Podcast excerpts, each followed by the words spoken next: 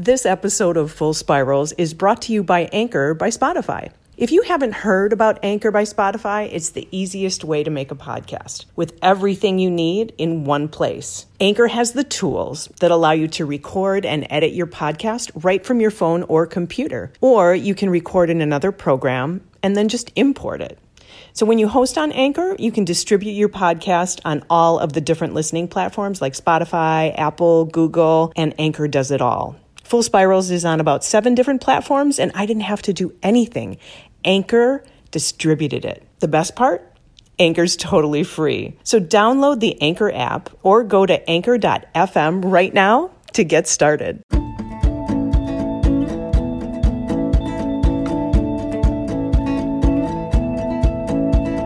Welcome to Full Spirals, a podcast about how life can take you for a spin, but still leave you grounded. Stories of hope and healing through the arts and the absolute deliciousness of being human. I'm your host, Stacey Parrish. As I was preparing this month's episode, I was struggling a bit because I just moved to this new place. My studio isn't completely set up yet, and I just had this feeling that my sound might be a little bit wonky. Like not horrible, but nothing close to perfect. And for a recovering perfectionist, that's rough. But this is an episode about gratitude, specifically gratitude that I have for my voice and my ability at last to use it, own it, and honor it in my life. So does it really matter if it doesn't sound perfect? Not today, it doesn't. Not today. Today, I'm telling a story of being grateful for what finally is. And after all we've been through in the last two years, doesn't it sound kind of cool to just be grateful for what is? When I look back in hindsight, the events of 2020 and 2021 were 100% necessary and absolutely crucial in my development, both as an artist and as a human. Without them, I wouldn't even be who I am right now, and I certainly wouldn't be doing this podcast. I needed the incubation that occurred during the lockdown of 2020 to prepare to tell my story. I knew that the story I wanted to tell needed to honor what I did to survive when I was little, but I also wanted to celebrate all that we have in common as members of this big human family. So during this time, I discovered, became intimate with, and lastly, began to honor my own voice, both literally and figuratively. And I did it through a year long writing project that I assigned myself, which eventually led to the real life necessitation of using my voice to take care of myself in a really, really profound way. Now we're talking about 2020 and 2021 here, so reality check time. Did I stress eat myself into oblivion during the initial lockdown of 2020? Yeah. Was I scared every single day at that time? Mm-hmm. Did I feel isolated and enraged by what I saw going on around me on the news, on social media? Yepper. Just like everybody else, I did.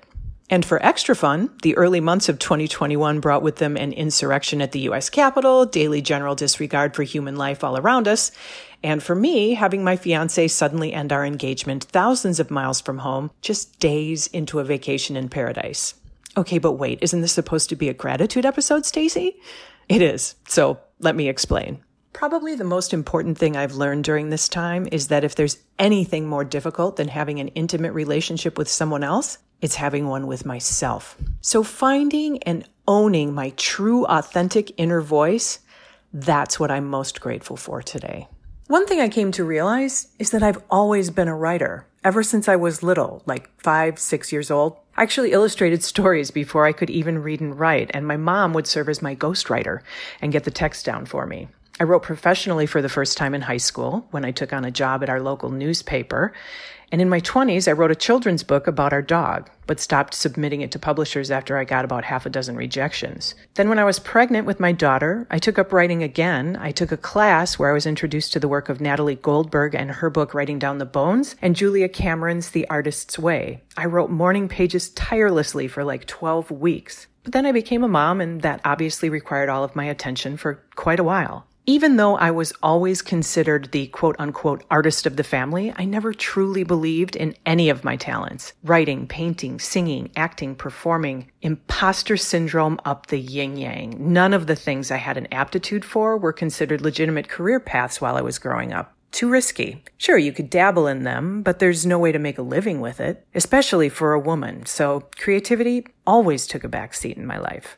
Being a woman in long-term recovery, I've been wanting to tell my stories of surviving and healing through the arts for a really long time. And this project has gone through many iterations over the years.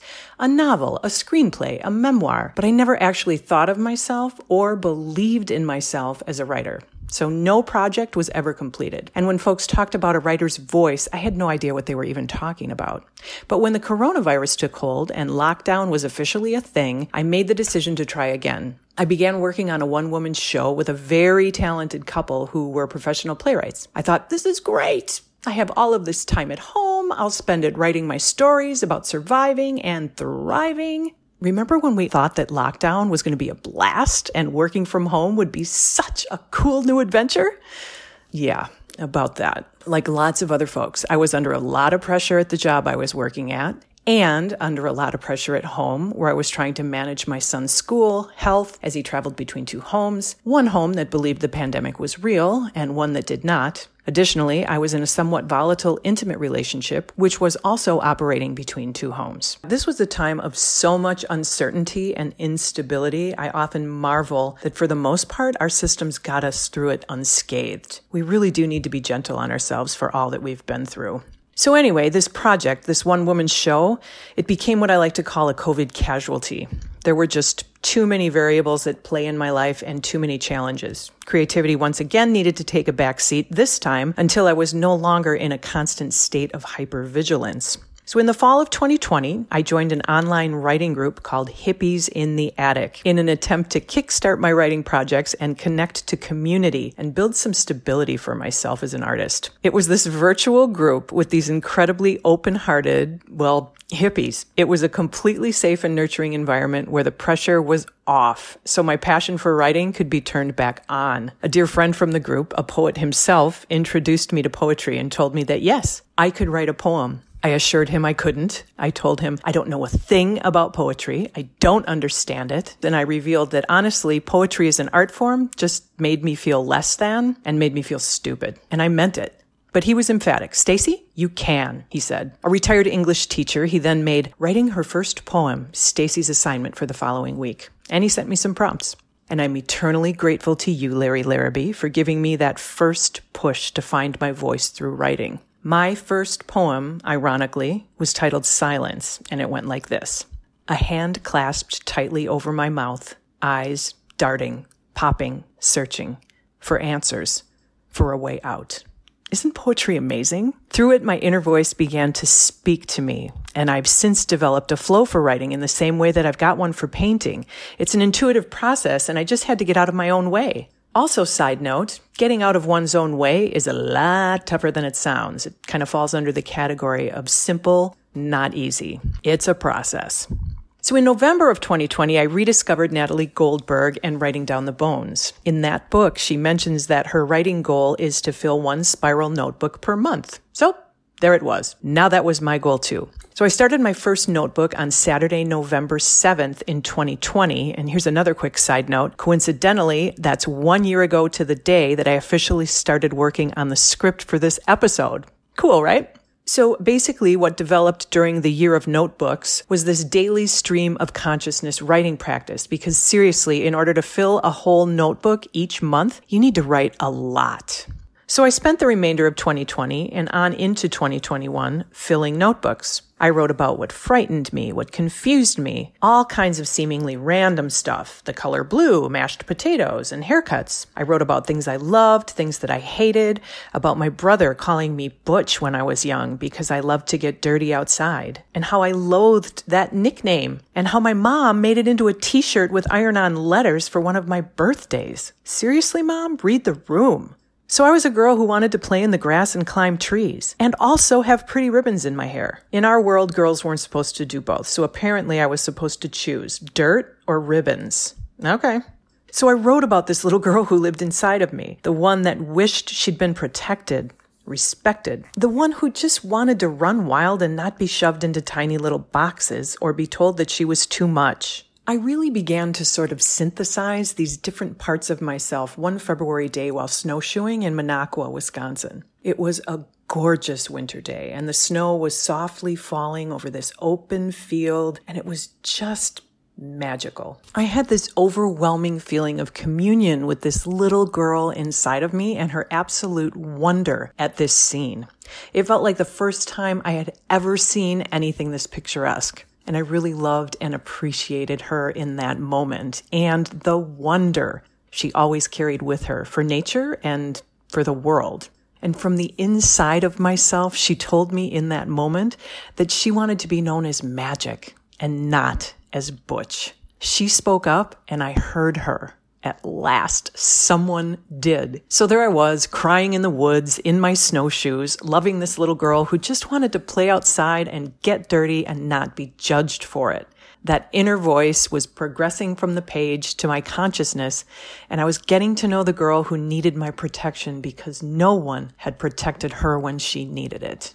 At this time, I was also writing about what was on my heart in the moment the things I felt but couldn't yet speak, like the moments with my partner that confused me or set me off. As a survivor, I have abandonment issues. Conflict is tough for me. I didn't yet feel safe to speak some of the things I was writing about, but my voice was developing there on the paper. On my 54th birthday, 22221, I wrote a letter to myself from some prompts that my sister had provided. Throughout the letter, I affirmed myself in no longer needing to hold myself down or back in order to hold space for someone else's ideas, time, needs, or perspective. My time, my needs, my ideas were what I needed to focus on, and owning them was what would turn the key to my own happiness. With newfound inner wisdom, I wrote that shrinking no longer made any sense in my life. I wasn't happy to be boxed in or considered too much or too loud or too sensitive or too emotional or too anything. I'd begun to take care of the little girl inside of me, and now I aspired to take care of myself in real time. Right then, on paper, I made the decision to no longer make apologies for who I was or how I show up in the world. And most importantly, I wrote that I'd no longer abandon myself for someone else. But this is key. I never ever spoke it to anyone at that time, even though on some level I knew that I had been silencing myself and shrinking myself in my relationship. I made the decision on the page to speak it, but I just didn't have it in me to do it at the time. What I didn't know then is that I was repeating a pattern established long ago and that by staying silent, I'd been abandoning myself all along. The second week in March brought with it that vacation in paradise and the end of that engagement I mentioned before. I went on vacation with my partner, who was also the other half of that volatile relationship I mentioned earlier. And you know what? We're still partners. In fact, we just moved in together. Because, as was revealed, there's a really good reason that our relationship was always so volatile, and why breaking up was just another pattern for both of us. The reality is, we both survived complex trauma, and guess what? It's inevitable. In our intimate relationships, we work out all of our unmet needs from childhood on our partners. Good times. And this is deep stuff. So I had a therapist. He had a therapist. We had a therapist and we both still do. I'm feeling like Oprah. You get therapy. You get therapy. You get therapy. After the breakup, we spent a month apart only emailing occasionally while we both tended to our own individual therapy and healing. Simultaneously, I also began an online writing class with Natalie Goldberg herself, the Natalie Goldberg, and it was called The Way of Writing, opening the practice of wild mind. And this is where the magic really started to happen inside of me. Therapy and this course together were the one two punch, the magic touch that I needed to put it all together, to at last put me all together. With these components, with time and with distance from my guy, I had what I needed to finish this work. My individual therapy played an integral part in helping me sort through all of the thoughts and feelings I'd been writing and all of the stuff that I was now working through with this newly broken relationship. And I was really flailing. We'd been together three years and I loved him, but he'd just broken my heart. What was I supposed to do? Was I broken? Was he broken? Were we broken? And what was even mine to figure out? In my head, I sort of knew the answers, but in matters of the heart, I really needed someone to drop some breadcrumbs along the way. So through therapy, it became apparent that I'd spent our whole relationship abandoning myself by turning down my personality, remaining quiet when I had a difference of opinion, and silencing my own voice. And I did that because I was afraid he was going to leave. I looked at everything as black and white, right or wrong, good or bad. And as it turns out, a person can only suppress their own voice for so long. So when he broke off our engagement, I had the time and space to dig into why I always felt the way I did. Why did I always feel like I was too much? Why was I always silencing myself? And could I even trust myself to make good decisions and not set myself to the side? I really found a kindred spirit with Natalie. She's a native New Yorker and she speaks the truth. No sugarcoating, like ever. And she's got that incredible New York accent that just adds a level of zest to everything she says. You just know that she means every single word she's saying. Talk about a voice. And she's a Zen master as well as a writer.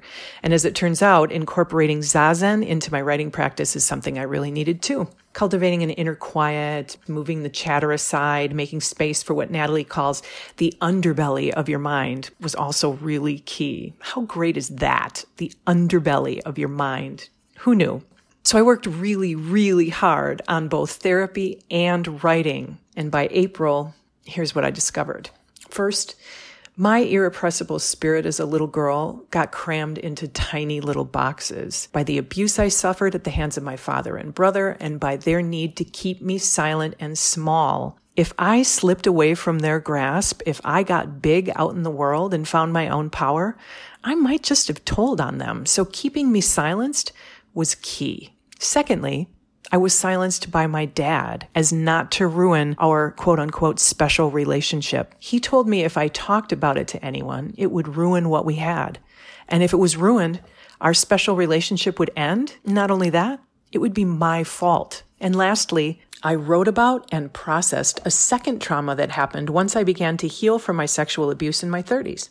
My parents had joined an organization called the False Memory Syndrome Foundation and sent literature and videos to my then husband's employer, family, and friends to implore them to help me find a way out of the madness I was suffering from, i.e., remembering and naming the abuse. They were calling me a liar, they were calling me crazy, and for a second time, I was being gaslit and wasn't sure if I could trust myself and the damage that did was profound.